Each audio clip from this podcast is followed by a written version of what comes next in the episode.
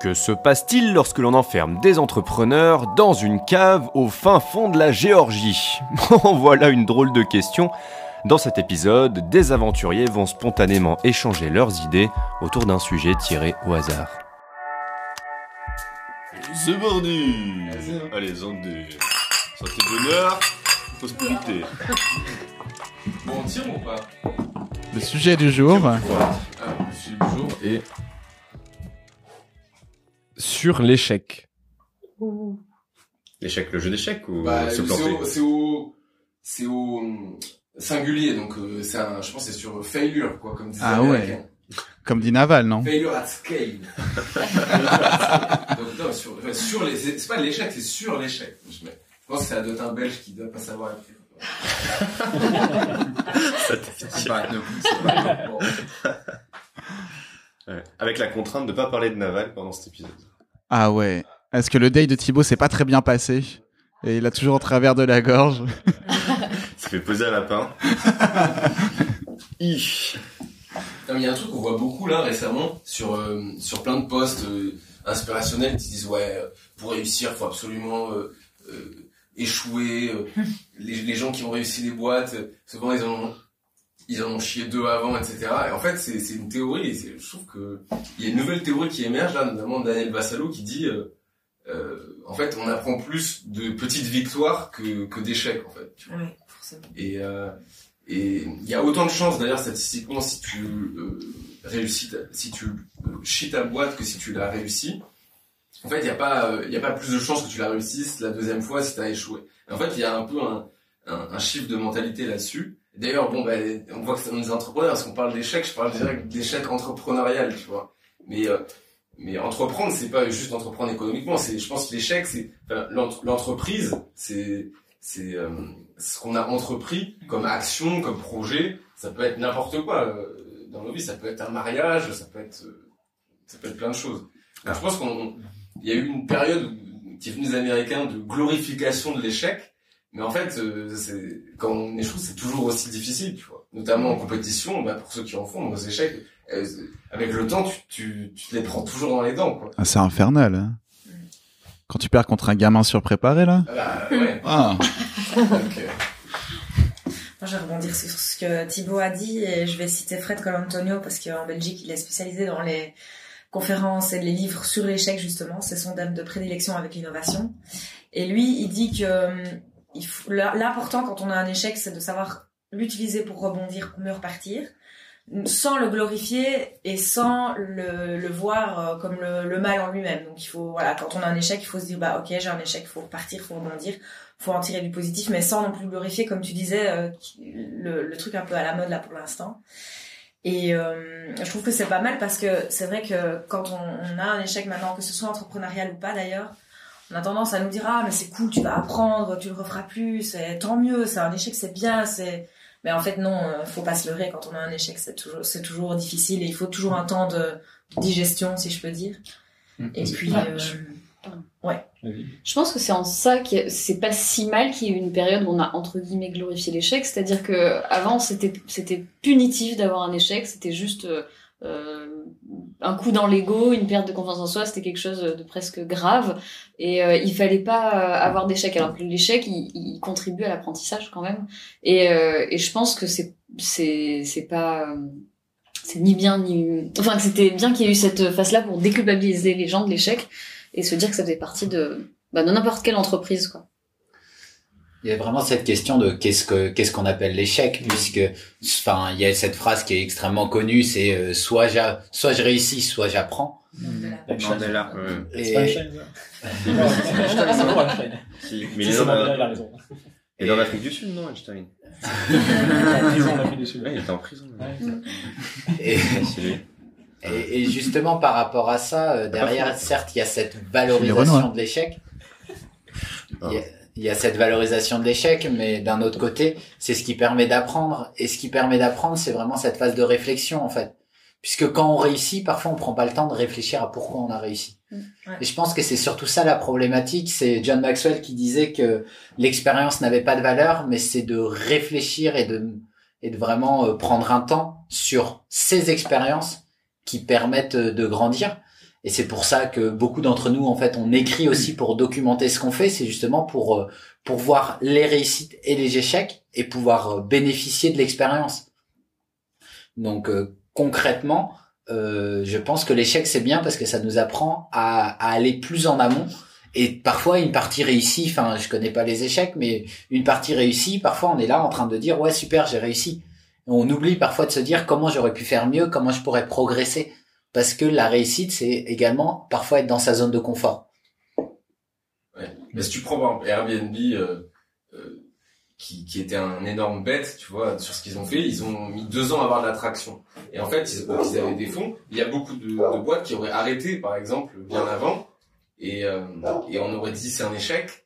Donc en fait, c'est aussi une question de persévérance et de jusqu'où tu t'entêtes, en fait, à... Parce que parfois, t'étais sur la voie du succès ou la voie de l'échec, on sait pas, et t'as arrêté trop tôt. Euh, et donc en fait, il y a parfois des échecs en apparence qui auraient pu être des succès euh, phénoménaux. Tout à fait, mais on parlait également des startups un peu dormantes ou zombies Ouais. qui justement n'ont pas su arrêter à temps, sur lesquels il n'y a pas de marché, où il y a un concurrent qui est allé plus vite, et sur lesquels euh, ça fait presque l'effet inverse. Mm. Donc je pense qu'il n'y a pas d'unique vérité sur ce sujet. Ouais. Et ça, les, les startups zombies, c'est un concept qui, je pense qu'il y a beaucoup moins aux États-Unis, beaucoup. Alors on est très dans le carcan startup, mais le, est-ce qu'au final, c'est pas aussi que la mentalité en France, elle est quand même, même s'il y a des conférences euh, sur l'échec qui viennent de- des États-Unis, que euh, on n'accepte pas encore l'échec euh, en France. Quoi. Euh, Comment vous définissez la, start- la, définissez la startup zombie Parce qu'on en a rapidement parlé, mais Oui. je sais pas très Bah, clairement. c'est une startup qui est principalement financée par du public. Ok. Que souvent même le fondateur sait que euh, ça va pas forcément. euh, c'est pas la folie. Il n'y a pas de product market fit, donc il n'y a pas de preuve que le, le projet a un intérêt d'exister déjà. Mhm. Et, euh, et qui souvent n'a pas de croissance et qui, qui a sa troisième, quatrième année et quand ça, ça tourne en rond. Quoi. Et quel est l'objectif alors de ça? Bah, Il y a des fonds Bah, publics qui Airbnb, alimentent. euh. C'est la version à la paire, c'est t'as du mal à arrêter, t'as du T'as une mal petite à... partie qui arrive des fois à s'en sortir, à pivoter. T'as une- Des fois, c'est le fondateur qui... C'est du déni aussi. Est-ce est-ce que C'est- ça, c'est pas un échec aussi quelque part alors? Ah, c'est pour ça, c'est c'est quoi l'échec Ah oui, parce que c'est un échec dans l'échec. Parce que là, tu persévères et pour au final. Ouais, mais c'est peut-être aussi parce qu'on n'autorise pas l'échec ou une pression vis-à-vis de l'échec qu'on peut Mhm. se dire aussi que ces personnes-là continuent parce que Mhm. bah, c'est avoué aussi et publiquement Ouais. côté. Parce qu'en fait, il y a la diff entre l'échec et la sanction. C'est la sanction qui fait très mal. La sanction, c'est quoi alors? Bah, la sanction, par exemple, pour un entrepreneur, c'est que bah, les, un fonds d'investissement va pas forcément te refiler de l'argent, ou alors une banque va certainement pas te refiler des tunas si tu si, si tu les as dilapidés la première fois. En amour, tu vois, ça peut être, je sais pas, si t'as si t'as, si fait une saucisse, bah en fait, on va pas te faire confiance, tu vois. Enfin, en fait, c'est la confiance, la sanction, c'est la perte de confiance, je pense, en soi et de l'extérieur vis-à-vis de soi. Et justement, aux États-Unis, euh, dans les track records des VC, te disent que, en général, euh, ils sont plus enclins à investir dans quelqu'un qui a déjà essayé, qui a déjà levé et qui a échoué, que quelqu'un qui a jamais levé des fonds, qui a jamais essayé de boîte, tu vois. Donc en fait, même dans, dans, dans en- en- avec l'hypothèse qu'en fait, il a fait des erreurs et il va pas les refaire. Euh, et sur, sur ce que vous dites, donc pourquoi les gens continuent dans les startups zombies? Donc il y a le concept que je sais que JCK, le, le roi du scale, il adore, c'est le, le, le sunk cost. Alors il- euh, on appelle ça coup d'opportunité en français, mais je trouve, enfin je sais pas si c'est bien traduit. C'est en fait, euh, euh, c'est comme quand t'attends le bus. Genre euh, t'attends le bus et tu dis il était censé venir à midi, mais est-ce qu'il va venir? Et donc tu dis ouais, mais si je m'en vais maintenant, il va peut-être arriver le bus. Et du coup t'attends Ouais. infiniment. Et en fait tu dis bah si ça fait deux heures que j'ai atten- euh, j'ai attendu, si je pars maintenant, et ben le coup c'est deux heures. Et donc en fait tu continues et chaque minute additionnelle, en fait où tu prends pas la décision bah, d'y aller en vélo ou autre, c'est du- c'est un c'est un coup. Donc c'est pour ça qu'il y a des startups zombies. Ce qui est perdu est perdu. Et si tu regardes côté contenu, tu peux presque prendre l'opposé. C'est-à-dire que tu peux faire du contenu pendant deux ans, t'as l'impression d'être en échec parce que ça fonctionne pas, et c'est un peu, c'est la fameuse image de Jack Butcher, la This is Ouais. pointless, Ouais. où en fait, tu vois la, la, la longue, euh, enfin, ça, ça évolue pas, ça évolue pas, et d'un coup ça part, et tu dis là, t'en es là, et si t'arrêtes là, bah, c'est, c'est inutile, quoi, c'est con, t'as fait tout ça, et t'étais au pied de, de- du- donc en fait, ça dé... enfin, dans le côté des startups, souvent, on prend beaucoup de temps parce que on se rend qu'il n'y a pas de marché, ça évolue pas, mais, mais sur plein d'autres domaines, en fait, ça peut valoir le coup de continuer, de tester, de grinder, de... Typiquement dans la science, parce qu'en fait, toute découverte scientifique, elle dépend des erreurs. Et euh, il y a eu par exemple un, un truc intéressant, c'était quand on a découvert le boson de Higgs, qui a été appelé un peu la particule de Dieu. C'est un peu le, enfin, c'était un, c'était un énorme projet en physique. euh, Et ils ont eu un problème, c'est qu'ils ont, ils ont pas échoué. C'est-à-dire qu'ils ont trouvé quasiment direct. Et c'est dramatique en science d'avoir ça, de trouver vite, parce que ça veut dire que tu te prives de toutes les découvertes imprévisibles que tu aurais fait en échouant.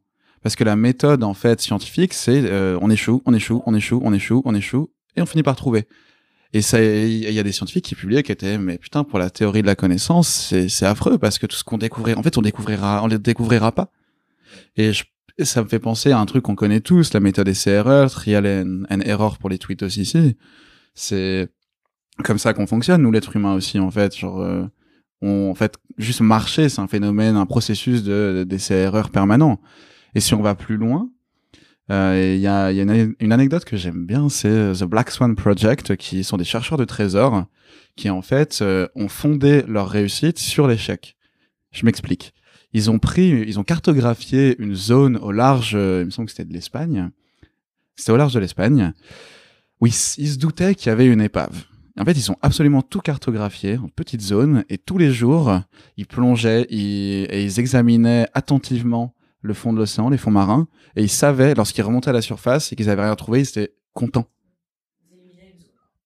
Ouais, parce que chaque jour où tu trouvais pas, tu te rapproches. Et en science, moi, je sais que j'ai un peu cette approche aussi dans mon étude personnelle.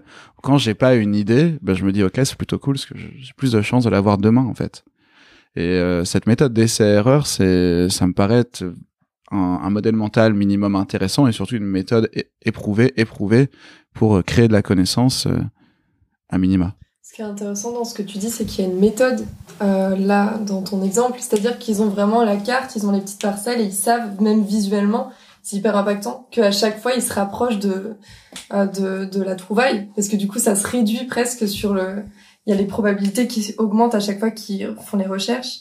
Et justement, moi je me dis que au final l'échec, il y a une phrase, euh, cette citation là qui dit que les seules personnes qui, qui sont sur la mauvaise voie, c'est celles qui continuent de faire la même chose en, es en espérant un, un résultat euh, qui, qui sera différent. Ça, c'est vraiment Einstein. Là, on a le Einstein. Et pour le coup, je pense que c'est, c'est presque ça l'échec parce qu'en fait, t'as pas l'optimisation. C'est-à-dire que pour le coup, tu, tu pourrais peut-être euh, faire mieux. Après, ça dépend de tes propres objectifs.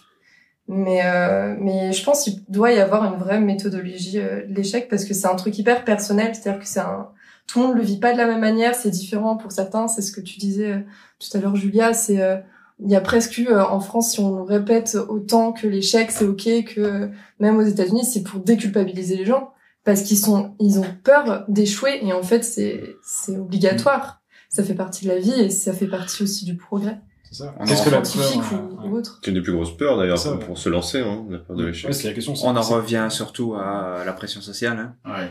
Encore une fois, c'est exactement ça. On a peur de faire quelque chose parce que euh, au-dessus de nous, il y a des gens qui vont nous juger. Mais la peur du, du de l'échec a dû euh, avorter un nombre de projets assez inimaginable. quoi. C'est Ah une oui, des ça, premières causes de, de... Bah, juste autour de la table, en fait. Je me demande si on n'a pas tous avorté un peu des projets. Évidemment, je pense. Enfin, On pourra conclure là-dessus peut-être tout à Oui, l'heure. c'est euh, vrai. raconter nos plus grosses plantades. euh. Je pense qu'on a des belles à raconter. euh. Ouais. Ouais. Mais si tu prends par exemple le mouvement, euh, tu vois, un nou- nouveau mouvement depuis plusieurs années qui s'appelle le mouvement Building Public, c'est même devenu un hashtag. C'est en fait des, des gens qui prennent complètement le contre-pied de la réussite et en fait de montrer que les réussites, et mais ils montrent tout de A à Z. En fait, ils montrent, ils documentent la construction de tout ce qu'ils font, succès, échecs, ils mettent leurs revenus, ils mettent quand ils perdent un client, etc. Et ils documentent tout. Et en fait, le, c'est devenu tellement euh, une source d'inspiration et de documentation pour les gens que c'est devenu même un canal d'acquisition. C'est-à-dire que les gens, en montrant la réalité de ce qu'ils font au quotidien, et ben il y a des gens qui regardent ça comme c'était un peu à la télé. Déjà, ils remercient pour l'authenticité et la vulnérabilité des personnes, et, mais aussi c'est que, en fait, ils apprennent des choses au quotidien qui peuvent servir à d'autres. Et c'est devenu un, un véritable mouvement dans le, notamment dans le no-code. C'est un hashtag sur Twitter, et euh, c'est surtout devenu un canal d'acquisition parce que euh, les gens adorent ça en fait. Euh, donc, T'as séché tout le monde. En vrai, en vrai, c'est intéressant parce que euh, l'échec, c'est quelque chose de caché. Euh, ça, un- ça me fait penser un peu euh, à l'histoire, c'est-à-dire qu'on voit que les réussites et on n'entend pas parler de tout le reste. Et c'est un peu pareil pour l'échec, comme c'est quelque chose de tabou et qu'on a envie d'avoir une, une bonne image. Et ben en fait, on n'entend pas parler des, des problématiques, donc c'est intéressant de, de le partager, d'avoir ce, cette ouverture là-dessus. Ah, moi, j'aime beaucoup le, le, côté histoire, tiens, en, en parlant de ça. Euh, et c'est vrai qu'il y a une forme de point de vue, euh, toujours qu'on a tendance à, à, essayer de mettre en avant. Un exemple très simple, Christophe Colomb. Il n'était pas parti pour aller en Amérique, il était là pour aller en Inde. Il a atterri trois fois en Amérique pour ça qu'ils les a appelés les Indiens. Voilà. Et on a des Indiens. Mais en bah, attendant, en attendant, si, si, vous êtes des Indiens. ouais, ouais, si, si. Non, non, non. Ah, si, quand même un peu. Hein. non, non. Mais, mais en attendant, ce qu'on a mis en avant, c'est la découverte de l'Amérique par Christophe Colomb. On n'a jamais dit, le mec, il s'est complètement planté, en fait. Jamais. Il était là pour trouver une nouvelle route de la soie, un nouveau, un nouveau canal pour aller euh, direction l'Inde et la Chine pour, euh, pour aller chercher des épices de la soie et autres. Mais, jamais, jamais on ne met ça en avant. On le sait plus ou moins, mais c'est pas, c'est pas ça qui est, qui est écrit. C'est, c'est, c'est, c'est, juste aberrant quelque part de, euh, de ne pas remettre les choses dans leur contexte aussi. Oui, parce que si on était réaliste sur euh, sur l'histoire et ce qui s'était passé, ça permettrait peut-être d'avoir moins peur de l'échec, parce que l'échec peut être une porte vers une réussite encore plus. Enfin, l'échec à, l'entreprise qu'on avait au départ peut être une réussite euh, mm. dans un autre domaine. Quoi. Et ça, je suis d'accord, mais uniquement si tu as un mindset assez positif et assez fort pour ne pas te dire j'ai raté, j'ai planté quelque chose, donc je suis un raté aussi. Parce que ça, euh, c'est hyper dangereux de tomber dans cette, euh, dans ce vice-là, je trouve. Quand tu plantes quelque chose, quand tu fais un truc, tu te dis, bah, je suis une ratée, je suis un raté, j'ai, j'ai tout raté, toute ma vie ratée.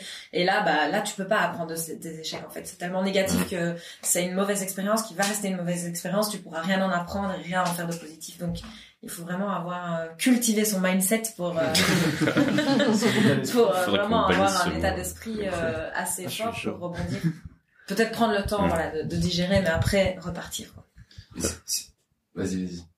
J'allais sur le sujet. Euh, mais non, mais sur euh, ce qu'a dit euh, Grégory sur et ce, sur Sandy Simon, c'est un concept qui expliquait, c'est le concept de sérendipité en fait. C'est mmh. Sérendipité, c'est en fait comment on, on, essaie de trouver quelque chose et en par fait, hasard. Et, en fait, comment on essaie de trouver quelque chose et par hasard on trouve d'autres choses et donc on dit, euh, bah t'as trouvé ça par sérendipité. Et, euh, et Paul Graham, il est donc le fondateur de Y Combinator. Prochain date. Prochain, prochain date. en fait, il a parlé du, du concept de sérendipité volontaire. Et en fait, le, le, la sérendipité volontaire, pour lui, c'est ce qu'il appelle l'itération. On dit souvent les startups doivent, enfin les startups, enfin tout doit itérer, c'est-à-dire que vous devez écouter les signaux du marché, donc ce que euh, Simon adore le concept de marché, mais le marché l'audience, enfin, en fait, quand, quand tu fais des choses, when you make stuff, il dit, ben en fait, il se passe plein de choses et mais il faut écouter en même temps que tu, tu crées et pas juste rester dans, dans, ta vision initiale et ensuite itérer ton produit, itérer euh, ta vision euh, au fur et à mesure des signaux de marché. Et ça, c'est c'est l'itération. Il dit l'itération, en fait, c'est la c'est provoquer la sérendipité, c'est la sérendipité volontaire et que en fait finalement les les gens qui, qui, qui, restent dans leur vision, donc sans écouter ce signaux de marché, ils, en fait, ils mettent de côté la sérendipité. Et en fait, il dit, et ça, c'est un investisseur qui s'appelle Kevin O'Leary, il appelle ça euh, dog. Il dit kill the dog. C'est qu'en fait, à un moment, tu commences à, t'as un projet auquel il n'y a plus que toi qui crois, t'es un illuminé, et en fait, il n'y a pas de signaux de marché, il n'y a rien, et les gens, ils passent leur temps à dire, oui, mais vous vous rappelez pas Airbnb, ils ont mis trois ans à faire l'attraction. Et Kevin O'Leary, il appelle ça dog, et il dit kill the dog. Et il y a une émission qui s'appelle Shark Tanks. En fait, t'as des mecs qui viennent euh, pitcher leur projet. Mm. Et en fait, et, les mecs choisissent d'investir ou pas. Et en fait, à chaque fois qu'ils viennent qui voit un mec un peu trop euh, sûr de, de ses idées, qui coûte pas assez le marché, il dit it's dog, kill the dog. Mais et il dit genre en gros, le, le la meilleure service qu'on puisse te faire, c'est pas donner de l'argent de un et de deux que t'arrêtes ton putain de projet et que tu passes à, à, autre chose, quoi. Parce que là, t'es illuminé en fait. Mm.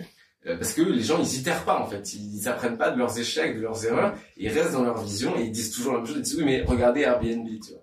C'est marrant parce que le transistor et le laser ont été inventés dans un lieu où euh, qui a en fait généré énormément de sérendipité. C'était genre euh, au enfin c'était juste à côté du MIT, il y avait un bâtiment abandonné. Et dans les années 70 du coup, il avait été investi par plein de chercheurs de mais de plein de domaines et euh, en fait, tous les jours, il bougeait les meubles. genre, il n'y avait pas un, véritablement de bureau à proprement parler, sauf une sorte de... Euh, enfin, il y avait des, bureaux un peu individuels, parce qu'ils se les aménageaient eux-mêmes. Et tu avais un petit hub où les chercheurs allaient partager. Et en fait, cet ensemble de personnes qui, en fait, pendant, enfin, de chercheurs, de multidisciplinaires, n'ont pas arrêté pendant des années de bosser ensemble sur des sur des sujets, de collaborer en fait ensemble dans ce cadre euh, du on va dire du hub. Et lorsqu'ils étaient euh, dans les, enfin, imaginez vraiment un bâtiment à moitié abandonné, quoi. Genre, de, vous faites de l'urbex et vous, et en fait, vous créez le transistor. Parce que, à force de faire plein de trucs, plein de petits projets qui avaient pas trop de sens, qui avaient pas d'utilité ni rien, un jour, ils ont trébuché. Et, euh, oh putain, merde, on a créé la principale invention du XXe siècle. Oups. Mais comme d'ailleurs, comme on a trouvé l'eau lourde, qui est la base, en fait, du procédé atomique. Enfin, c'est une histoire incroyable, je vous la passe pour maintenant, mais c'est un, c'est du hasard. Bon, dans, dans, le film américain, c'est le mec qui fait le café qui a trouvé l'idée, mais mais, mais euh, je pense que euh, il peut pas y avoir en fait de découverte sans échec nécessairement et sur tous les domaines.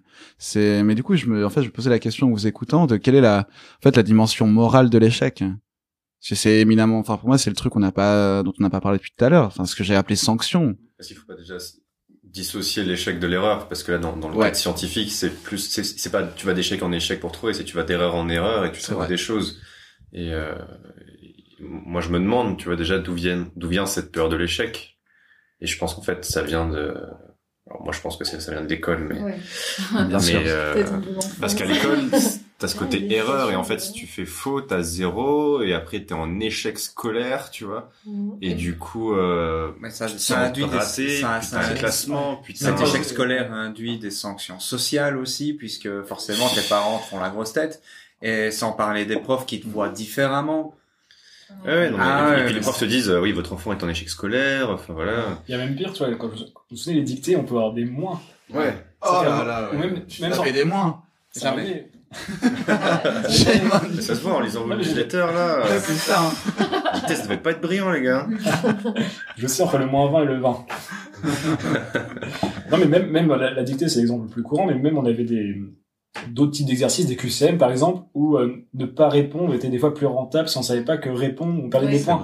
ça, c'est quand même une mentalité de fou, Ça, en fait. là. ta- Ça veut dire ne prends pas le risque, comme avec, enfin, ne prends pas le risque, Comme les, les, QC, QCM à rater, quoi. coefficient, là. Ça, Les. QCM à coefficient, tu dois choisir une réponse et mettre un coefficient de certitude. Tu gagnes ou tu perds le point. Ça nous conditionne quand même à pas oser, à pas, à- agir, quoi. Et tu- et puis c'est soit- juste soit tout faux quoi aussi t'as pas de nuance à l'école c'est t'as soit 1 soit 0 quoi la Très réponse binaire, c'était t'as pas de enfin alors que la vie c'est pas enfin t'es pas c'est pas ça quoi Bah oui, la vie c'est pas du code informatique. ouais Et si tu prends par exemple euh, euh, un autre de mes amoureux, je, l'ai daté sur Tinder il y a pas longtemps, euh, Taleb, tu vois. Ah mais Nassim, c'est un peu l'amoureux de. Enfin, c'est pas ton seul amoureux. hein. Non. Attention, t'as de la concu. Il dit, euh, parce que vous parlez de sanctions par rapport aux échecs. En fait, euh, Taleb, il dit que, aussi que, en fait, par exemple, euh, il prend l'intervention en Libye. Il dit, euh, en fait, l'intervention en Libye, elle a été euh, dirigée par euh, des bureaucrates, tu vois, américains européens, qui se disaient, oui, on va faire ça, puis on va enlever le dictateur, etc., etc. Mais sauf que ils étaient pas donc celui ce qu'il appelle skin in the game. C'est qu'en fait, les gens qui allaient, qui ont pris ces décisions, euh, l'ont fait en se disant ok ça va peut-être marcher, il va peut-être avoir des conséquences positives et dans ce cas-là bah, tout le monde sera content et puis on, on, on aura la gloriole. Mais s'il y a des conséquences négatives, eh ben on se dira euh, non mais c'est dû, enfin c'est c'est un fait aléatoire, tu vois, ce que lui appelle le, le signe noir.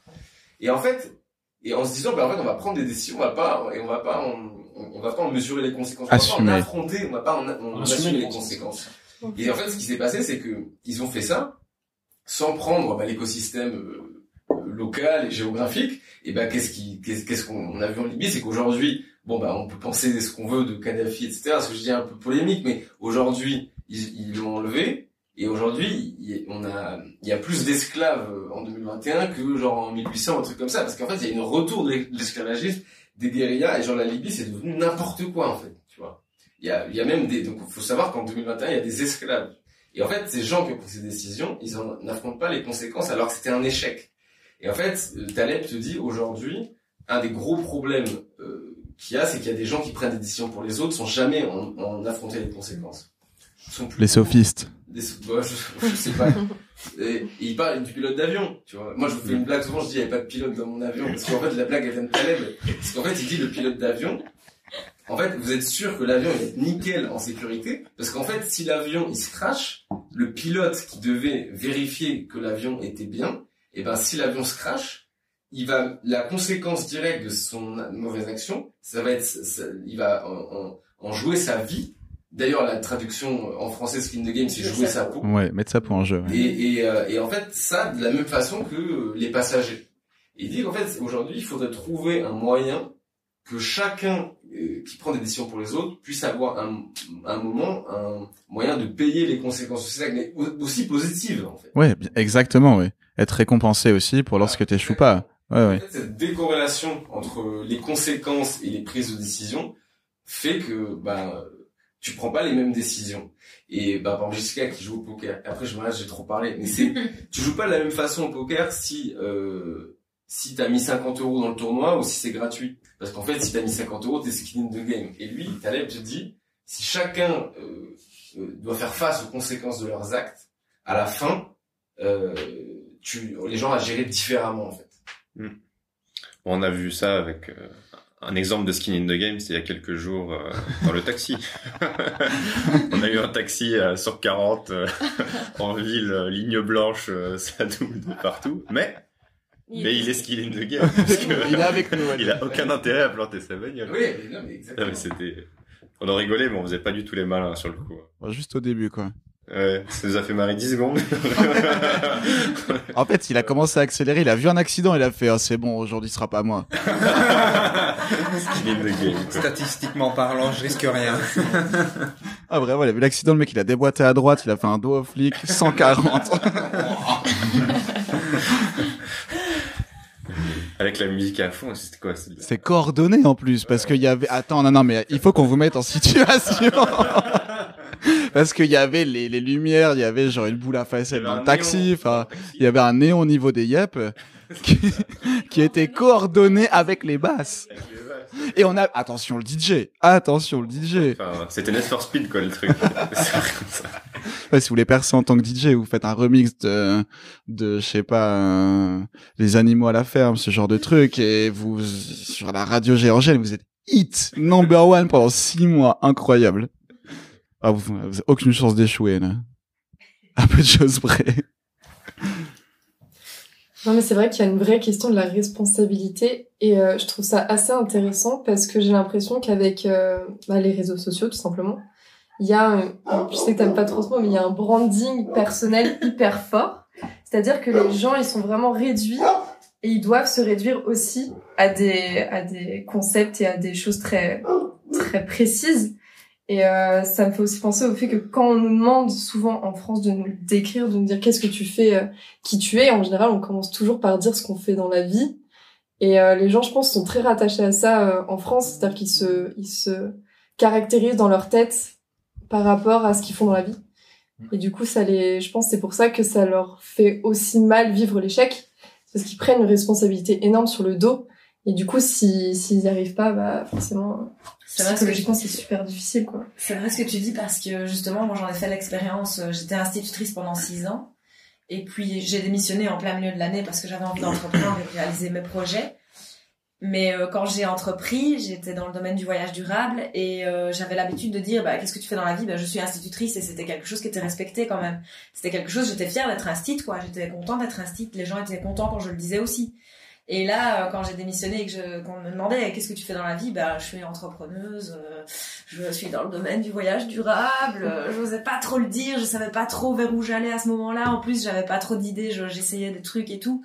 Et c'est vrai, on se définit par ça. Ça m'a fait vraiment, vraiment un coup dans, dans mon ego. Enfin, pas dans mon ego, mais dans ma confiance en moi, dans l'estime que j'avais de moi. Et puis finalement, je me suis rendu compte que ben c'était génial aussi d'être indépendant et de faire ses projets. Et j'ai appris à me présenter aussi autrement. Et voilà j'ai développé d'autres compétences. Mais c'est vrai qu'à la base j'étais institutrice ça me définissait. Et quand il s'agissait de dire bah, ce que je faisais dans la vie après euh, voilà c'était c'était dur il faudra arrêter de, avec cette question, qu'est-ce que tu fais dans la vie Je ouais. cette question. Ouais, c'est horrible. De répondre pas son métier. Quoi. En fait, c'est ça. Qu'est-ce que tu kiffes dans la vie Les gens se définissent que par ça, quoi. Mais d'un côté, dans ta, dans ta, dans tes journées, dans ta semaine, qu'est-ce qui occupe le plus clair de ton temps? C'est ton activité professionnelle et c'est probablement ce qui te définit euh, Ouais. facilement, tu vois. Enfin, Et on en revient au rapport au travail, encore une fois. Ouais, que il y a la tes passions, tes croyances, ta spiritualité, tes, Ouais. tes amitiés, ton ouais. lifestyle, ton- enfin, il y a, il y a tellement d'autres choses que, que juste- Faut reformuler la question. euh, qui es-tu? Voilà. Ouais, Boum! Ah, c'est dur qui ça, question,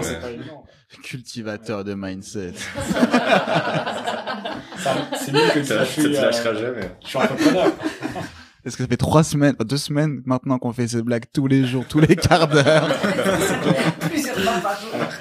Et je pensais, moi, par rapport à ce que, ce que Mélanie, tu disais, notamment, le, moi, ce qui m'a marqué, c'est un concept de Mark Manson qui s'appelle la, la diversification de son identité. Mm. On parle, en fait, sur les- c'est des labels. Ça hein. parle vrai. Parle, euh, tu dis? Ça parle vrai ici. Ça parle vrai. T'aimes bien Mark Manson? Oui. Non, mais c'est l'idée, en fait, par exemple, quand on va rester encore dans l'entrepreneuriat, mais quand, typiquement, quand on est une startup, moi, moment, j'étais CEO d'une startup, mon identité, c'était d'être CEO de la startup. Et, euh, et c'est le cas de plein de- d'entrepreneurs, de manière générale, de gens qui travaillent, c'est, euh, comme on a dit, hein, qu'est-ce que tu fais dans la vie? C'est mon identité, c'est mon travail, quoi.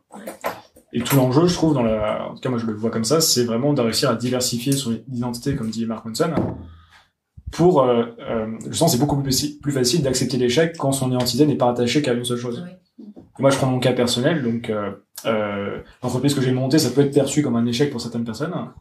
Mais moi, j'ai jamais perçu comme ça pour plein de raisons, et j'ai jamais mal vécu non plus parce que quand j'ai, quand l'entreprise, quand je l'ai cédée, j'avais créé du contenu à côté, j'avais fait des autres choses, et du coup, je me considérais pas que CEO de startup. Quoi. Et, et pour en parler avec d'autres CEO, du coup, je sais que eux, c'est quelque chose qui leur fait, qui leur font peur, c'est qu'est-ce qui va se passer après, quand euh, soit après, soit dans, le, dans un cas positif, une vente, ou dans un cas négatif, ils vont arrêter la boîte. Donc même dans le cas où ils vendent la boîte, qui est un cas qui peut être considéré cool s'ils deviennent riches ou que sais-je, ils, ils ont quand même ce stress de euh, mon identité et j'en ai plus après. En fait. Ouais, t'es plus rien, quoi. Ouais. Entre guillemets. C'est vrai que le- l'appréhension de, de, de l'échec dépend aussi de la de comment on se on se perçoit. Euh, Il y a une notion qui est toute personnelle à tout un chacun. L'échec dépend de son bah, de ce qu'on de ce qu'on est à, à, cette, à, ce moment-là. Comme tu disais, si on n'a pas qu'une seule facette, bah, ce n'est finalement que un morceau de, de soi qui se qui s'en va entre guillemets ou qu'on revoit ou autre. Mais si on ne se définit que par une seule chose, c'est comme si c'était l'intégralité de ta personne qui se qui se qui se fracassait la gueule quoi. Dispa- disparaît, quoi. Oui, oui, Ouais. tout à fait. Donc du coup, c'est à ce moment-là que ça devient un problème. Encore une fois, toute toute notre euh, notre enfance, notre euh, adolescence, vie d'adulte et autres est façonnée pour qu'on ne soit qu'une seule et unique chose quelque part. D'ailleurs, quand on est tout petit, on nous le demande. hein. Et qu'est-ce que tu veux Qu'est-ce que faire tu veux quand tu faire, seras ouais. plus grand? Ben, On n'attend pas de répondre autre chose que euh, je veux être médecin, je veux être Ouais. avocat, je veux être ceci, je veux être cela. Je jeux On n'attend pas autre chose. Ouais. Tu disais ça, toi? Je veux être astronaute. Bah oui. Et tu penses, JCK, alors, juste qu'il y a- il y a des mecs, euh, le fait qu'ils jouent le status game, et qu'ils aient peur, en fait, euh, que, qu'est-ce qu'on va penser quand je serai plus CEO, parce que je pourrais plus dire que je suis CEO. Est-ce que tu penses que ça a un impact sur leurs décisions et sur la durée de vie des startups, notamment quand ils Bah, je- ont un dog? Certainement. Je oui. pense que dans les, dans les startups zombies, ça joue. Parce qu'il y a le statut de dire euh, en soirée ou euh, de- des conférences, ouais, je suis CEO de telle boîte. Ou même pas, je suis juste CEO, quoi. Parce qu'en fait, c'est le truc. Ah, je- Petite parenthèse, mais sur LinkedIn, on voit tout le monde est CEO de quelque chose, ça devient ridicule au bout d'un moment. CEO d'une mode d'une personne. Voilà. Non, mais c'est, c'est un vrai délire, parce qu'au final, c'est plus tant le, la fonction ou le, ou ce qu'on fait, c'est le, c'est le titre, en fait, quoi. Et il y a une différence entre CEO d'Amazon et CEO de la random boîte zombie euh, qui, dont tout le monde s'en fout, quoi. Enfin, CEO de genre de Better Call Thibault. par exemple. C'est un CMO, en fait. Chief Meme Officer. Ah, Et- pas mal. Quand t'as impressionné JCK, t'aurais pas percé. T'inquiète, je, je l'ai en coaching, je vais mettre une photo pour un, je suis dé- dédicace à Vincent Aboyant qui va écouter ce podcast quand il m'a dit, il a vu des photos euh, avec JCK, il a dit, putain, t'as percé, mec! On est café Ulysse, Fulvin, le roi du skate et, et JCK. euh. Ils m'ont dit, vous montez, vous allez monter Aventure. J'ai dit, ouais, on va faire un petit fond là, mais en seed, 5 millions, 10 millions, on verra, tu vois. C'est tout, c'est tout. Il m'a dit, et il m'a dit, euh, avec quel argent? Dit, t'inquiète, t'inquiète, t'inquiète. Ça se trouve, ça. Il n'y a plus qu'à sponsoriser le podcast. Voilà. C'est ça. Ce qui ce qui est intéressant dans cette notion d'échec aussi, c'est qu'on tourne beaucoup euh, d'un point de vue euh, entrepreneuriat. On peut le prendre aussi d'un point de vue... euh, Ah. attention, Thibaut se sert. Parce que ça fait genre trois bonnes minutes qu'il essaye d'ouvrir la taille. Là, il est dur, j'ai j'ai sué, mon gars. Cédric. Vas-y, bah, maison un peu. Et on, on pourrait on pourrait en venir au copywriting et je sais qu'on a beaucoup parlé euh, des posts LinkedIn, des vidéos et il y a toujours la question mais quelle est la solution miracle, quel est le secret pour faire un post viral? Et c'est vrai qu'on l'a répété plusieurs fois et il y a des experts autour de la table en fait. Mais c'est mettre une dick pic. Ça n'a jamais été testé, ça, sur Bah, une tu vas censurer ça. Jamais. Non. Pas de censure. Pas de censure. Pas de censure. Euh, Tu vas réussir à vivre. On envoie tout. Chelou la nouvelle. Hein. Ah, ça va. Elle arrive le premier jour, elle veut déjà nous On- on arrive. censurer. Allez, vas-y, Cédric. Je vais rebondir dessus. Et donc, donc cette notion en fait euh, d'échec et de réussite, en soi, c'est parce qu'il y a beaucoup de postes qui fonctionnent moins, qu'il y en a un à un moment donné qui va arriver au bon moment avec le bon discours euh, sur euh, sur une bonne tendance et que là, il va percer. Donc je- vraiment cette notion d'échec, c'est aussi parce qu'il y a eu des échecs à un moment donné d'un point de vue personnel, que ce soit dans de l'amitié, qu'il y a eu euh, ben, peut-être une trahison sur une relation d'amitié, qu'on va avoir appris et évolué. Donc euh, il y a vraiment cette notion où c'est bien de parler professionnellement, mais je pense que c'est bien de parler personnellement également. Sur ce sujet. Alors là, moi, c'est un sujet qui me fascine parce qu'il y a une grosse euh, euh, hypocrisie là-dessus. C'est euh, les, les, en fait, l'engagement sur les réseaux sociaux, tu vois. Et euh, j'ai rencontré donc des certaines, certains CEO de, de, de boîtes qui, qui, qui faisaient, tu vois, ils avaient des valos à plus de 10 millions. Et en fait, les gens, euh, ils liaient euh, presque directement leurs émotions et, et leur joie à si les, leur post du jour avaient fait des likes ou des choses comme ça. Il y avait vraiment un applaudimètre et qui les rendait fous positivement comme négativement. Il y a des gens qui sont euh, qui pensent qu'en fait le euh, l'engagement sur leur poste c'est une réussite ou un échec et puis ils peuvent même mettre même de l'estime d'eux-mêmes là-dedans comme si en fait si t'avais plus de likes t'étais plus validé Ouais.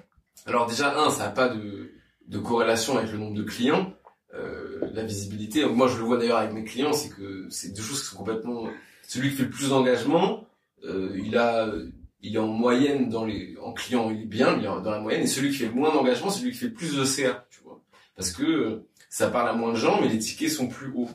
Et euh, donc euh, peut-être on peut on peut s'y perdre un peu là-dedans mais mais il y a quand même quelque chose c'est que même des gens et Jack Butcher je sais que vous aimez bien il a dit I'm guilty of this as everyone. C'est que il avait fait une blague il avait dit euh, my life now is just euh, uh, publishing, seeing uh, the numbers and getting the checks, tu vois. Il a dit I'm gu- guilty of, of this as everyone, c'est que même lui qui a 200 000 abonnés, qui a fait l'écart et qui fait genre il est, il est stoïcien, bah en fait euh, il peut pas s'empêcher lui-même d'être content d'avoir des likes sur Twitter, alors qu'il a vraiment fait l'écart. l'écart. Mais je pense que c'est c'est la validation sociale. Euh, tout, tout le monde apprécie la validation sociale, euh, être validé par par les gens, être apprécié entre guillemets pour ce que tu racontes, ce que tu fais, pour la photo que t'as mis. euh, si ça, si les, les gens s'engagent et, et en retour positif vis-à-vis de ça, c'est genre juste euh, une, c'est humain, tu vois, de Ouais. de réagir positivement à ça. J'ai une question pour vous. Justement, je trouve ça intéressant ce que vous, ce que vous soulevez parce qu'il y a beaucoup de gens qui deviennent indépendants pour se sentir libres. Et j'ai l'impression avec tout ce que vous dites qu'au final, il y a beaucoup de, il y a beaucoup de, de choses qui rentrent en compte par rapport au, au niveau personnel et qui peuvent justement vous freiner plus ou moins parce qu'il y a toujours ce, ce retour sur qui je suis, euh, comment je vis, ce que les autres voient de moi, etc. Et est-ce que vous vous sentez justement euh, plus libre depuis que vous êtes euh, indépendant, que vous créez euh, votre propre contenu, etc. Oui, quand même, Oui. En fait, c'est Comme quoi, ça, ça vaut le coup. quoi. c'est une liberté qui est différente parce que tu, certes, tu choisis comment tu remplis tes journées, ce que tu vas faire, etc. Enfin, après, on pourrait débattre pendant des heures sur le sens de liberté, mais, mais si je, je prends vraiment de manière simple, ce, à quoi on penserait tous naturellement, euh, C'est-à-dire liberté euh, économique, financière. En fait. Oui, puis enfin là tous tous autour de la table, personne, enfin tout le monde se lève à l'heure qu'il veut, met les fringues qu'il veut, fait ce qu'il veut de ses journées, tu vois. Et après ça dépend, enfin ça va impacter plus ou moins positivement ton CA, mais euh, Est-ce qu'on en y en la a table liberté, tu vois. Dès lors que quelqu'un doit te dire à quelle heure tu dois te lever, quelle fringue tu dois mettre, et ce que tu dois faire de tes journées, fondamentalement t'es pas libre d'une certaine manière. Après, Selon nous, ouais. Enfin, en tout cas, oui, selon moi. Euh, après, t'as d'autres. Enfin, la liberté, c'est tellement vaste. C'est là, par exemple, on peut s'enfermer dans euh, le contenu concret, dans les interactions que l'on va avoir. Est-ce que les gens vont aimer ou pas euh, Si, enfin, tu vois, il- c'est hyper vaste, quoi. Moi, je, je me sens fondamentalement plus libre que quand j'étais salarié, mais je sais que je suis encore enfermé dans certaines choses, tu vois. Et, et après, arriver à se libérer de tout, c'est, enfin, en fait, tu peux être libre de, tu vois, ce que je disais, libre de te lever à l'heure que tu veux, euh, de t'habiller comme tu veux, de faire ce que tu veux de ta journée, et t'as être libéré de. Être libéré de ta colère, être libéré de, des, des gens toxiques, être libéré de tes peurs, tu vois, être libéré Du de marché. toutes ces choses. Et, et ça, c'est un, un truc qui dépend pas du fait d'être indépendant, tu vois, être libéré de. Et donc être libre, pour moi, c'est un- une combinaison de ces deux-là. Et euh, si je suis libre d'eux, je suis pas encore totalement libéré d'eux. C'est pour ça que tu as fait référence au, au stoïcien, Thibaut. Il y, a, vraiment ce concept de, base dans stoïcisme, c'est euh, qu'est-ce que qu'est-ce que je contrôle, qu'est-ce que je contrôle pas? Typiquement, tu postes sur LinkedIn, tu contrôles carrément pas le, le, le reach que tu vas avoir, alors que tu peux contrôler la qualité de ton post. Tu peux faire le, tu peux donner le meilleur de toi-même, on va dire, sur la, qualité de ton post, vraiment itérer et chercher qu'est-ce qui fonctionne. Mais c'est un, comme tu dis, t'as des cartouches et tu, tu vois ce qui se passe sur tes posts. Et le truc, c'est que euh, sur le contenu, on peut facilement rentrer dans une dynamique où on part du je veux plaire à mon audience ou je veux être cohérent vis-à-vis de mon audience et du coup on parle plus de nous-mêmes. Donc il y a une espèce de, il y a pas, il y a pas tout d'alignement en fait. C'est au bout d'un moment en fait on, on se crée un travail, on se crée une espèce de, de prison un peu dorée peut-être, mais parce que en fait on est que dans une dynamique de qu'est-ce qui va plaire à mon audience, comment je plais à l'algorithme. On revient au sujet de la liberté. Et, du coup le mieux c'est je pense c'est vraiment de se dire euh, c'est comme je sais pas comment le dire mais qu'est-ce qu'est- en partant de moi comment j'arrive à créer du contenu en me concentrant au maximum sur le bah, du coup, le, le processus et pas le résultat Ça me fait penser au final, euh, l'échec étant subjectif touche, enfin nous touche lorsque ça attaque les fondations de ce qu'on de ce qu'on considère être notre identité. C'est d'ailleurs je propose en fait de, de, de, de conclure ce, cet épisode euh, en parlant d'une belle plantade. Est-ce que est-ce que vous avez vous en avez en tête? J'ai un petit concept euh, Ouais. bien Ah, vas-y. J'en avais une de Paul Graham alors là où Mark Manson parlait je parlais tout à l'heure de diversité et d'identité lui il conseille de garder son identité petite il y a un article Yeah. là-dessus sur les sujets notamment de la politique Oui, et de la religion. et la religion, parce que c'est des sujets où en fait il y a, il y très peu d'intérêt au final à. On rentre dans des dogmes, après on rentre dans des, dans des pensées un peu figées et, en- et ça, ça limite un peu. Tu l'as lu aussi, donc tu vois de quoi je parle. Ça, si je me souviens bien, ça limite un peu notre euh, notre euh, état d'esprit. On n'est pas ouvert sur les sur le monde. On, on est vraiment borné sur une vision. Et du coup, en gardant son identité petite, c'est comme ça qu'on peut plus euh, apprendre, s'élever euh, intellectuellement, socialement, etc. Donc c'est marrant parce qu'on parle d'identité, mais pas du tout du même type d'identité. quoi. Oui, et d'ailleurs de cet article, moi je retire que je suis pas d'accord avec Graham. Il faut éminemment parler de politique avec les autres, et le fait d'être borné, c'est pas parce que tu parles de politique que t'es borné. Mais c'est effectivement ce qu'il explique, c'est qu'en fait ça touche tellement à tes tripes qu'à un moment en fait euh, t'es pas là pour écouter, t'es juste là pour écraser. Tu rentres dans du débat de la Schopenhauer, tu vas avoir toujours raison. et trucs comme ça. Ouais, exactement. En fait, qui est, qui est une vision où t'es pas du tout, tu mets pas du tout ta vulnérabilité en avant, ce qui fait de toi en fait un être humain respectable et, et qu'on peut aimer, mais que tu, tu as tellement peur en fait de l'extérieur que du coup tu te renfermes et tu préfères défendre une sorte de statu quo. Enfin, t'es dans ta tranchée. Mais sinon, eh, parler de politique, parler de politique, on en a besoin. Mais sur ce que dit euh, JCK, tu vois, il y a quand même un truc qui est fou, c'est que dans les partis, par exemple, euh, bah, les mecs, euh, si on a, il y a des accords en interne, ils préfèrent la discipline et la cohérence de parti plutôt que les dissensions. Bah, pour moi, c'est la fin du game intellectuel, en fait. Si... C'est à droite, ça, souvent. Euh, ouais, ouais. Tu sais, comme, comme dit je sais plus qui, ni à gauche ni à droite, bien, bien au contraire, en fait. Ouais. Tant qu'on est à pied, c'est bon. Voilà.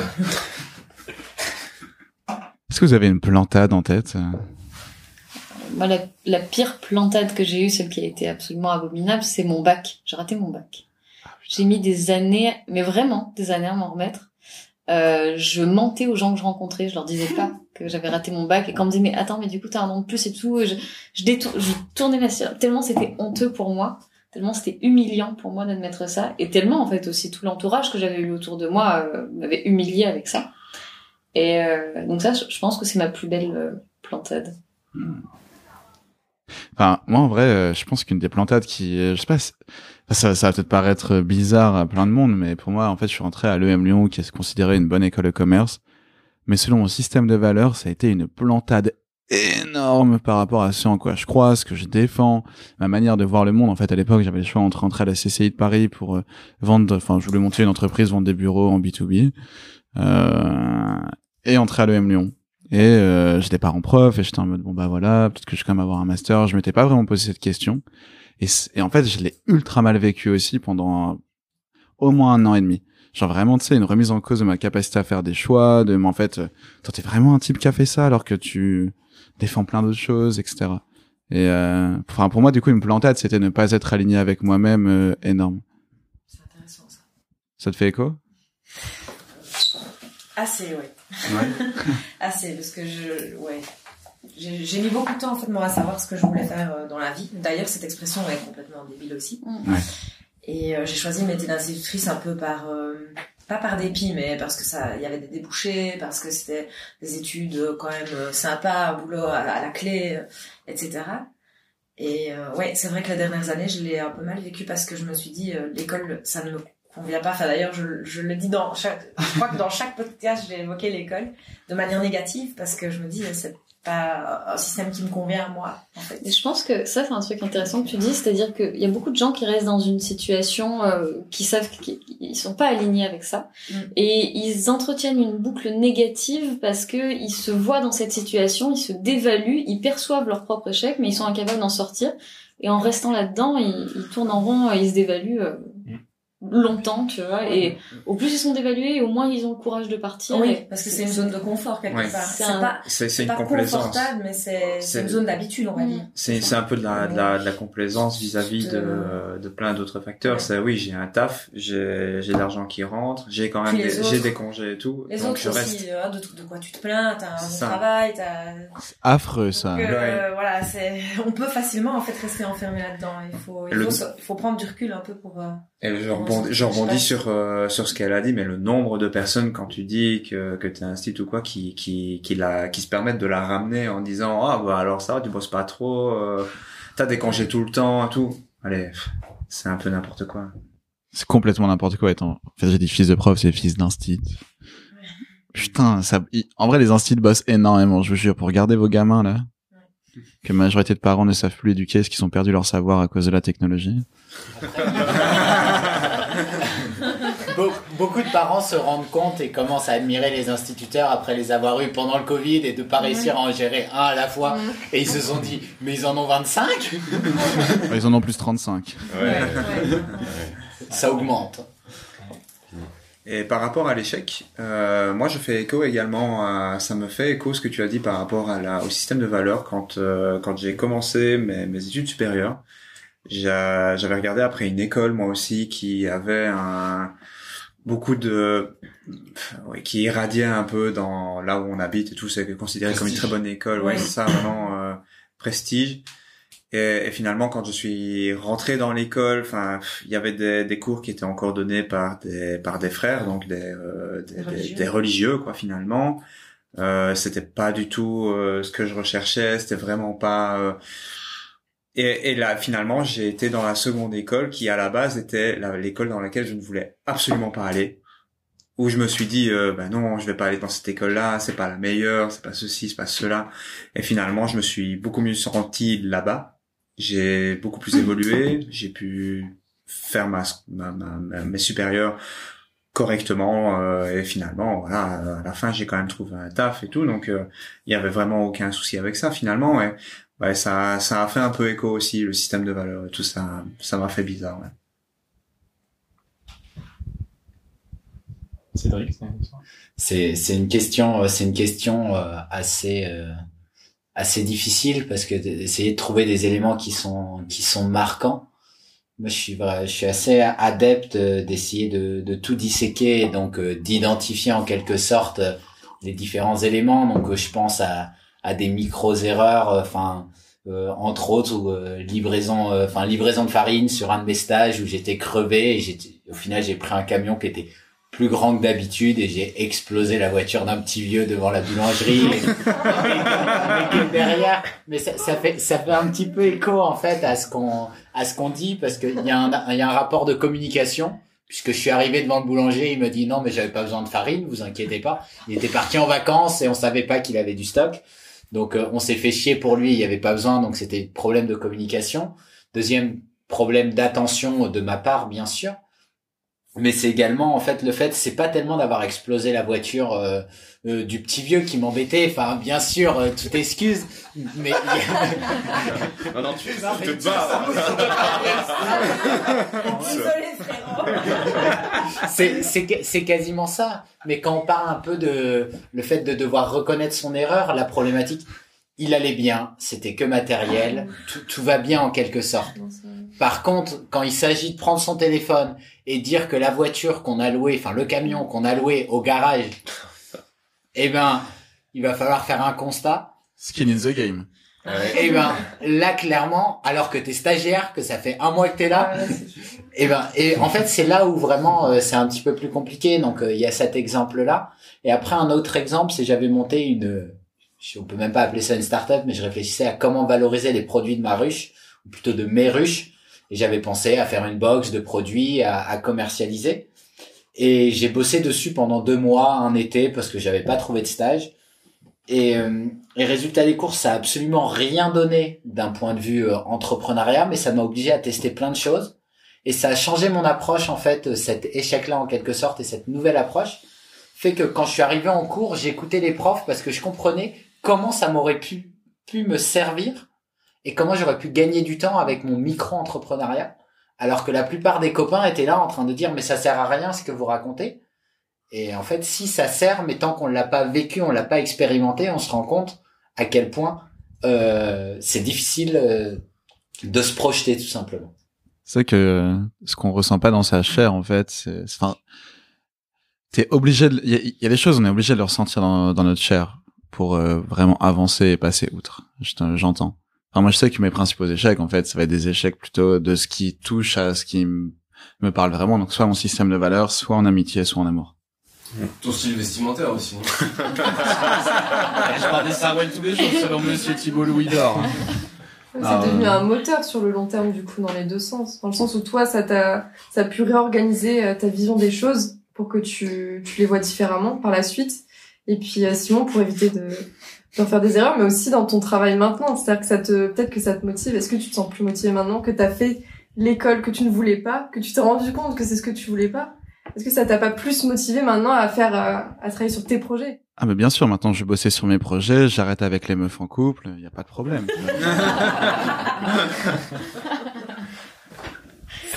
Toi, Mélanie, t'as un souvenir de, de plantade à partager? Hum, Franchement, euh, moi je ressens souvent euh, le sentiment d'échec, mais c'est quelque chose de très personnel. Je sais que c'est c'est quelque chose avec lequel il faut prendre euh, du recul et en fait je pense que des fois tu peux pas t'empêcher de ressentir certaines choses et que c'est après coup que tu peux te dire euh, un peu comme tout à l'heure, ok c'est pas grave s'il y a personne qui est mort, s'il y a enfin il y a des choses plus importantes dans la vie et en fait des fois quand t'es vraiment plongé dans un système que ce soit le système scolaire, le système familial. En fait, t'as l'impression que les choses sont graves. En fait, quand tu prends un peu de recul, tu te rends compte que pas forcément. Et ça, ça fait vraiment du bien. Mais j'ai appris à le faire euh, vraiment sur le long terme, quoi. Ulysse, t'aurais pas un truc à nous partager depuis tout à l'heure. Mhm, pas plus. Euh, et depuis tout à l'heure, je suis en dilemme, je sais pas lequel je vais vous raconter, mais je- j'ai deux gros échecs qui me trottent en tête. Ok, bah j'ai plus de batterie, donc dépêche-toi. T'as plus de batterie Le... C'est vrai? La première fois que mon nom il a commencé à tourner sur internet, c'était parce que j'avais planté ma première startup. J'avais fait un post LinkedIn, j'avais dit on s'est bien planté, euh, j'avais Ça recorde plus là. Ça recorde plus, mais ça recorde, encore sur ce recorde. micro. On entendra juste plus Simon, mais c'est pas grave. Tant mieux diront les auditeurs. Hein Mais euh, ouais, donc je- j'avais écrit un article qui s'appelait On s'est bien planté et qui racontait euh, toutes les conneries que j'avais fait dans toutes les, les bêtises de, de néo-entrepreneur et tout ce qu'il fallait pas faire. Et d'ailleurs, mon, mon nom a très vite été associé à l'échec. Enfin, ce, cet article a fait 500 000 vues sur LinkedIn, a été repris dans les Madines, les Échos, euh, la Tribune, tout ça. Et du coup, il y avait tapé Ulysse Student et marqué échec, plantage, machin partout dans Google. J'étais en mode, c'est pas possible. Quoi. Et, et- et d'ailleurs, j'ai beaucoup travaillé sur les, sur les nouveaux podcasts tout dans lesquels je suis, je suis invité. Je dis, me parle pas de ma boîte. Tiens, on parle de, de voyage, trucs Oui, parce cool, que tu tu as fait genre 5-6 podcasts où tu ne parlais que de l'échec. Euh, et Ouais, tu ouais. présentes, enfin, du coup, tu rentrais dans la présentation euh, comme ça. C'est ça, genre, je suis le mec qui a planté ma startup et qui a fait un article sur l'échec. Qui a fait le buzz sur LinkedIn. quoi, tu vois, ça, mais- Mais ouais. mec a tout planté. C'est ça, ouais. C'est- le personnel. c'est ça, exactement. C'est bien parce que ça t'aide à travailler avec ton ego, tu vois, c'est Ouais. c'est cool. Je suis Ah pas perdant à Sky. C'est ça. Parce que euh, pour l'anecdote, le- l'article a fait plus de vues, enfin plus de, de, de trafic que le site sur deux ans, tu vois. Quand tu continues, attends. je me suis dit, c'est c'est quand même, enfin c'est fou quoi, tu vois. Enfin bref, c'était. Mais c'était d'un côté, ça m'a permis de rebondir direct, quoi. Juste après, j'ai pris 40 euh, propositions de job euh, et direct, c'était n'importe quoi. En fait, j'étais en mode, on parlait d'identité. J'étais genre le, le mec qui avait monté cette boîte, machin. En plus, j'étais dans une petite ville, donc t'es beaucoup plus populaire. C'est un peu comme, comme toi, j'y sais. Euh, t'en peut-être après, mais avec Fetch, mais mais on n'était pas à Paris ou quoi, tu vois. Donc on était une petite ville et donc on était tout de suite vite un peu connu, etc. Et j'étais le mec qui avait fondé ce truc-là et euh, et quand et quand ça s'est arrêté, euh, enfin emploi du temps vide, je fais quoi de, ma vie, tu vois? Je fais quoi de ma vie? Bah, je publie un article sur LinkedIn, je vais arriver le lendemain matin et je fais, ok, des centaines de personnes veulent me parler. Trop bien, tu vois. Mais euh, si, si ça avait pas buzzé comme ça, je sais pas où je serais, tu vois. Euh, donc c'était l'opportunité dans l'échec, on va dire. J'ai eu de la chance et après j'ai juste mis un peu de temps à me décoller de cette image-là, mais mais voilà. Mais du coup, je l'ai. Mais euh, mais du coup, je l'ai beaucoup documenté ça sur internet. Je, je voulais vous partager un autre échec qui est plus personnel. Euh, je- quand j'étais au lycée, j'étais euh, ok quoi, tu vois, j'étais pas euh, le premier de la classe, mais j'étais bon, je me débrouillais en maths, je savais pas quoi faire. Quand les gens me disaient tu veux faire quoi de ta vie, je j'en sais rien, astronaute, je disais en rigolant, mais mais voilà. Et du coup, ils m'ont dit bah va en prépa, tu vois. Genre euh, tu t'en sors à peu près ok, euh, tu trouveras ce que tu veux faire sur le chemin quoi. Donc je suis allé en prépa, je suis allé en maths sup. Je sais pas ce qui m'est arrivé, euh, j'ai j'ai- commencé à comprendre les, trucs que j'étudiais, tu vois, à ce moment-là. Je sais pas pourquoi, mais je m'en suis bien sorti en maths sup. Euh, J'avais des bonnes notes et euh, je commençais à bosser et tout ça. Et euh, j'ai eu l'opportunité d'aller dans une classe étoile. En gros, classe étoile, si tu mets tous les grosses têtes de la région, tu les fous dans une même classe. Et ensuite, c'est la, c'est la bataille du classement et c'est la guerre et les gens, ils sont pas là pour rigoler. Et j'étais dans une petite prépa ré- régionale, enfin, sympa, euh, en maths sup. On, on se tapait des bars, on soutenait, on faisait des petites soirées, petits machins. Ok, on n'avait pas toujours des, des super notes et tout, mais c'était cool. Et j'arrive là-bas et c'était l'usine, quoi. Et euh, donc je change de ville, j'arrive à Marseille, je connais je connais personne, je suis dans un petit appart, je suis dans ce truc-là, et je commence, les gens sont clairement pas là pour être potes. Euh, et direct, je sens euh, le classement, j'étais premier en sup et je suis descendu, je crois, on était, euh, je sais pas, 37, 35, je- je- j'ai dû être 33e, tu vois. J'étais, euh, j'avais 17 de moyenne en chimie, premier DS de chimie en spé, je prends 3, tu vois, je fais, ouah, qu'est-ce qui m'arrive, qu'est-ce qui est en train de m'arriver? je pensais que j'étais fort à l'école, en fait, je suis nul, quoi. Mais évidemment, t'as un, t'as un côté de référentiel, parce que j'étais qu'a- qu'avec des premiers de la classe, tu vois. Et, euh, et en fait, je savais pas pourquoi j'étais là. J'étais là pour un hypothétique métier d'ingénieur, métro, boulot, dodo, CDI, qui clairement, euh, c'est pas ce qui allait me motiver. L'ambiance était pas ouf, et on devait bosser comme des, comme des tarés, et je me suis dit, mais, qu'est-ce que tu fais là, quoi? Pourquoi t'es dans une ville que tu kiffes pas, avec des gens qui veulent pas être tes potes, en train de travailler 10 heures par jour pour un hypothétique futur qui, qui, qui t'inspire pas plus que ça, quoi? Et, euh, et là, j'ai complètement craqué. Et, et c'est pour ça que, enfin, pour moi, c'était un vrai premier gros échec, tu vois, dans ma vie. Je- puisque j'avais l'habitude de plutôt bien m'en sortir, tu vois. Je travaillais pas trop, mais j'avais des bonnes notes, etc. Et là, pour la première fois, je suis en mode euh, burn-out complet, tu vois. Et, euh, et je me barre. Et je vais voir un pote qui était en situation d'échec pareil. Donc lui, il était en train de faire médecine. Donc c'est sa deuxième année. Du coup, maths sup, on enfin, donc maths sup. Donc lui, il avait déjà redoublé sa première fois sa, médecine. et C'était la deuxième année de médecine. Et, et je l'appelle et je lui dis, mec, là, j'en peux plus, j'ai envie de me barrer, tout ça. Il me dit, viens à Montpellier, gros. je me barre, j'ai dit, je préviens personne, même pas mes parents, tu vois. Je pars là-bas. Et, et là, on s'est clairement tiré vers le bas. Le but, c'était de jouer aux jeux vidéo et de boire des bières, tu vois. Et, et de planter tous les deux notre année, mais en beauté, quoi. Tu vois, et d'y aller à fond. Et on a fait ça. Et, euh, et on l'a bien fait. Alors là, on était en pleine réussite de l'échec, quoi, tu vois. Et, euh, et ouais, et direct tension de partout, tu vois, les parents qui comprennent pas, euh, qui limite veulent appeler les flics en mode euh, bah, ramène-toi, sinon qu'est-ce qu'est-ce que t'es en train de branler, quoi, tu es en train de tout foutre en l'air, t'as fait lycée, machin, sup, et tu, tu, tu, tu- au dernier moment, tu envoies tout péter parce que parce que pas assez solide, tu vois. Mais en fait, il y avait aucun pourquoi derrière. Je savais pas pourquoi je faisais les choses. Et, et on a passé plusieurs mois comme ça, et donc les mois les plus importants de cette révision avant les concours, tout ça, j'étais en train de, de faire bourré, quoi. de bourrer, faire de la merde, de jouer aux jeux vidéo, enfin bref, n'importe quoi. Et, euh, et en fait, j'ai eu beaucoup de chance derrière, ça s'est bien fini. Mais, euh, mais pour moi, j'étais dans une grosse situation d'échec. J'étais, j'étais déprimé. En fait, c'est la première fois de ma vie que j'étais déprimé. D'habitude, les choses passaient bien pour moi. Et là, d'un coup, genre, je suis au bout, enfin, je suis au bout, je suis, je suis au fond, tu vois, je sais pas quoi faire. J'ai dit à ma mère, t'inquiète, je vais écrire des livres. Avenir garanti. Avenir garanti, quoi. Elle disait, ouais, si tu veux, mais euh, passe ton diplôme d'abord. et euh, et voilà. Et, donc les, les, concours arrivent. Dans cette, dans la prépa où j'étais, on n'avait même pas le droit de s'inscrire au petit concours parce que c'était une question de, de, prestige de la prépa. Donc t'avais que les gros concours. On était inscrit à Centrale, les mines, et Polytechnique ou le et l'ENS, tu vois, en fonction de ce que tu ce que tu voulais. Easy. Et euh, et donc Centrale arrive et je me présente pas à Centrale. Moi, je voulais écrire mon livre, tu vois. et, et là, ma mère, euh, là, elle m'a vraiment pris par la coup du cul. Tu vois. Elle m'a dit là, tu, tu te rends pas compte à quel point t'es un mec privilégié et ce que t'es en train de faire, c'est complètement irresponsable, c'est complètement con et va au moins passer tes concours, tu vois. C'est pas grave si tu te plantes, va au moins les passer et après on réfléchira. Donc le concours des mines arrive. Euh, je vais au concours des mines, j'ai l'impression de pas trop savoir ce que je fais, tu vois. Et il se trouve que, bon bref, petit à petit, euh, je, pareil, je, je, je m'étais dit, j'ai planté, machin, je révise pas plus, ça sert à rien. Et donc les, les écrits arrivent, et je passe limite la barre des écrits. Limite, limite pour la mine télécom. Genre, euh, je, je pars par quel miracle? Et après, il y a les euros. Donc t'as les euros généraux, je suis allé, je suis allé le faire du coup à Paris euh, pour voir. Et donc j'ai pris des, je sais pas, des 0,5 en des, des vraiment sales notes, tu vois, parce que j'étais complètement hors du game à ce moment-là. Il y avait une école qui depuis a changé où c'était un entretien de motivation et un, un entretien d'anglais. J'ai dit putain c'est ma chance, tu vois. J'ai transpiré, tu vois. Je allé au truc. J'ai dit ok là je, je, suis complètement hors du game euh, des, des, concours de quoi que ce soit. Je me souviens plus de rien. Euh, enfin je suis c'est c'est fini tu vois. Mais je vais tenter ce truc là et je suis allé dans, ces, dans, dans ces concours là et, et, et là j'ai tout donné tu vois dans les entretiens de motivation et tout et j'ai du coup été reçu au premier euh, premier première vague direct et là j'ai fait putain genre l'énorme soulagement et, euh, et tout de suite, je me dis, en fait, le livre, ça attendra. je vais aller en école d'ingé. Et, euh, et donc là, j'ai changé de ville. Et je trouve que je suis allé dans une ville, je suis allé à Saint-Etienne faire mes études. C'était génial. Petite ville de proximité, tous les étudiants, hyper cool. Et, et je suis arrivé là-bas en me disant, euh, genre, euh, ok, je redémarre de zéro, je peux être qui je veux. J'ai, plus mes problèmes que j'avais à Marseille, tu vois. Je peux juste oublier ça et, euh, et et être qui je veux et, et m'amuser. Et, et c'est toujours pas grave si je sais pas ce que je vais faire. En tout cas, ce sera pas aussi compliqué que la prépa. Et en fait j'ai passé trois ans géniaux où, où je n'avais pas besoin de beaucoup travailler. Je me suis fait plein de potes. On s'est régalé. Et, et, je suis sorti ingénieur en photonique et j'ai jamais fait ça parce que c'est hyper chiant quoi. Concrètement enfin on s'en fout quoi.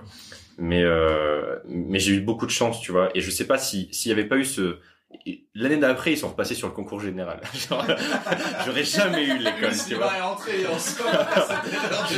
J'étais dans un timing, mon pote, incroyable, quoi.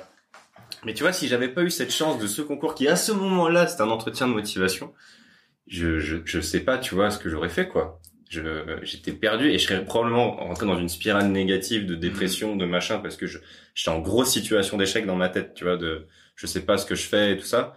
Et, et, et l'annonce de ce, t'es pris dans ce truc-là, genre, what the fuck, m'a remis dans une dynamique positive de ouf et après j'ai repris confiance en moi et j'ai monté ma boîte et machin. Bon je l'ai planté mais bref. Et euh, etc et ça m'a amené là où j'en suis aujourd'hui mais, mais, tu vois je, je, me demande vraiment ce qui serait passé si y avait j'avais pas eu cette chance là à ce concours j'étais admis à aucune autre école dans tous les autres concours. J'ai j'ai tout planté royalement tout le reste quoi. Mais normal en même temps. Et, euh, et je pense que ça m'a beaucoup fait grandir et euh, et voilà, du coup, je voulais vous partager cette histoire un peu plus longue. Désolé, pardon, j'ai monopolisé un peu la parole. J'ai plus le micro, tu peux ah, terminer, hein, tu peux conclure. Eh ben, il manque Thibaut, non ah, je n'ai pas fait non plus. Et, ah oui, ouais, pas une bonne en fait. Ouais, ah, cet épisode va être le plus long de la série. Vas-y, c'est story time. Euh, story time, allez, on, on raconte nos, nos ah, galères. Moi, j'ai, pour tous les échecs, il faudrait euh, trois bandes de, la bibliothèque d'Alexandrie. Je pourrais voir tout le truc, mais il y en a tellement, euh, c'est un, JCK sera plus intéressant. Non mais attends, t'es pas le vegan qui a été prendre un kebab triple dinosaure. non. Alors, la grosse perche. Là. Euh, ça remonte pas dit ça. Euh, il y en a trop, il y en a trop. Il y en a trop. En fait, le gros échec, il est confidentiel, je peux pas le dire. Euh, okay, okay. Euh, c'est un échec la boîte m'a dit, euh, on peut pas, pas dire, je peux pas, je peux, je peux pas la raconter en fait. Je vais me prendre un procès. D'ailleurs, je vais me prendre un procès par le même lion, toi aussi. non, mais je sais que c'est plus intéressant. Euh... Ah, bah, je vais, bon, je sais pas. Euh, je, vais pas raconter l'histoire euh, de, de Fetch parce que j'ai déjà parlé plein de fois et pareil, généralement j'étais un peu associé à ça et c'est ça que c'est pas évident de s'extraire un peu de. J'avais écrit un article comme Ulysse et pareil qui a été lu centaines de milliers de fois et c'est ça a des bons, des bons côtés, des mauvais côtés. Je vous parlais de la, le premier projet que j'avais lancé avant Fetch. Donc, on n'a jamais vraiment parlé en fait. Euh, avant, avant de lancer Fetch, donc euh, qui est une startup que j'ai fait pendant 4 ans, donc euh, que j'ai lancé en janvier 2015. 6-8 mois avant, j'avais travaillé sur un autre projet euh, avec un, un mec que j'avais rencontré à Nancy sur euh, une plateforme euh, de c'est comme un truc de dating mais pour les associés de business. C'est pas Shaper, c'est un autre truc, je, je sais plus comment ça s'appelait. Et, et on avait commencé à travailler sur un projet qui était le sien. Et, euh, et, pour moi, c'était vraiment bah, le truc, comme quand tout premier projet, le truc tu prends hyper sérieux, tu te prends, tu te prends en sérieux d'ailleurs aussi. D'ailleurs, tu deviens entrepreneur, tu es sur un projet, euh, ça n'existe pas, mais dans ta tête, c'est un truc énorme déjà, day one. Et, euh, et je l'avais pris très au sérieux parce qu'en parallèle, j'étais encore joueur de poker. Et, euh, et j'avais présenté à ma mère, je me souviens, un pitch deck, enfin une espèce de pitch deck où je lui présentais que je devenais entrepreneur. confiance. Ce qui, en, ce qui en passant était une évolution positive pour elle parce que je passais de joueur de poker à entrepreneur. je passais entrepreneur à avoir une progression positive aux yeux de sa mère. Tu devenais assumable. Je devenais début assumable. Présentable aux copines du bridge. Exactement. Dimanche après-midi. Et, euh, et, donc je me mets sur ce projet-là, donc je suis clairement euh, annoncé avec ma mère, elle me laisse un an voilà pour que je puisse faire un peu mes trucs, parce que j'habitais chez elle encore à ce moment-là. Euh, on avance sur le projet très doucement avec mon associé. On fait toutes les erreurs de la première boîte. Euh, donc on a tous plus vécu sur nos tous vécu sur nos premiers projets. Et, euh, et jusqu'à un jour, en fait, on, euh, donc, comme pardon, comme je vous ai dit, en fait, j'avais aussi une proposition en parallèle de pas de sponsoring, mais on me finançait des parties de poker, euh, un truc hyper intéressant. J'avais un super deal pour vraiment euh, monter vraiment en gamme dans ma carrière, on va dire, de joueur de poker, et je refuse pour me consacrer entièrement à ce projet-là. Euh, donc je suis commit vis-à-vis de ma mère, je suis commit vis-à-vis de, j'ai plus d'argent, quoi. J'arrête le poker complètement. Euh, donc on travaille, mais on, cherche un développeur, ça, ça, ça n'avance pas le projet. Et au bout de quelques mois, euh, le, je crois que c'était en octobre 2014, il y a mon associé, il est sorti nulle part, qui me, qui me vire par, par SMS. je me fais virer. Euh, Bon, j'ai fait un peu rapide là, mais en gros, je me retrouve. Euh, en fait, on avait un profil, des profils assez similaires. Je me fais larguer, quoi. comme, euh, comme avec une meuf, quand tu te fais larguer. Voilà, il t'a mis, t'es trop bien pour moi. Euh... c'est pas toi, c'est moi. C'est pas toi, c'est moi. Non, mais c'était, non, mais il était mal à l'aise, je pense, sur le côté. Et, et, et j'apprends ça comme ça. Alors, le projet n'allait nulle part, mais on n'avait pas l'impression parce qu'on comprenait rien à ce qu'on faisait. Et, et, du coup, je me retrouve comme un con. Là, j'ai refusé le poker. J'ai dit à ma mère que je devenais entrepreneur. Je, du coup, je me retrouve avec plus rien. Quoi. On se retrouve euh, octobre ou novembre. Euh, ça faisait quelques mois que j'avais. Euh, enfin, du coup, j'avais fini aussi mes, mes, études qui, qui, valaient pas grand chose, enfin, que j'avais pas envie d'utiliser. Et, du coup, là, vraiment dur. Euh, je me retrouve un peu tout seul, du coup, chez moi. et ce que je fais de mes journées. Donc, j'avais vite fait appris le HTML, CSS. Enfin, sur des... je savais pas quoi faire. Mais l'histoire termine bien parce qu'en fait, bah, deux mois après, euh, j'ai eu l'idée de, Fetch.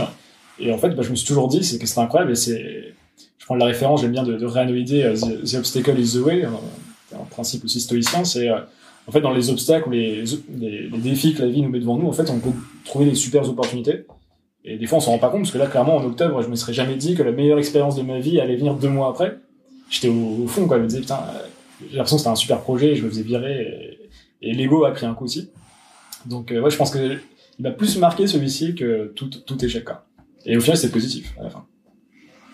Donc voilà. Okay. La force d'un SMS. ouais. Et peut-être que si t'avais pas reçu ce SMS, t'aurais pas fait ça, quoi. Ah ouais, bah ouais. T'imagines, ça tire parfois qu'un texto. Tu une boîte zombie. J'aurais ouais, ça n'aurait pas été zombie, ça aurait été autre chose encore. Fantôme. Ah, merci de nous avoir écoutés, en tout cas, encore. Hein. Pour euh, ce mais, quatrième épisode. Déjà, ouais. un fil, hein. Déjà. fil. Waouh, ok. Tu as tenu jusqu'au bout de l'épisode. Et au nom de toute l'équipe, je peux t'annoncer que tu es le meilleur. Merci pour ta confiance. Pour devenir the very best of the best, tu peux même envoyer ce podcast à un ami qui saura l'apprécier. Allez sur ce, bisous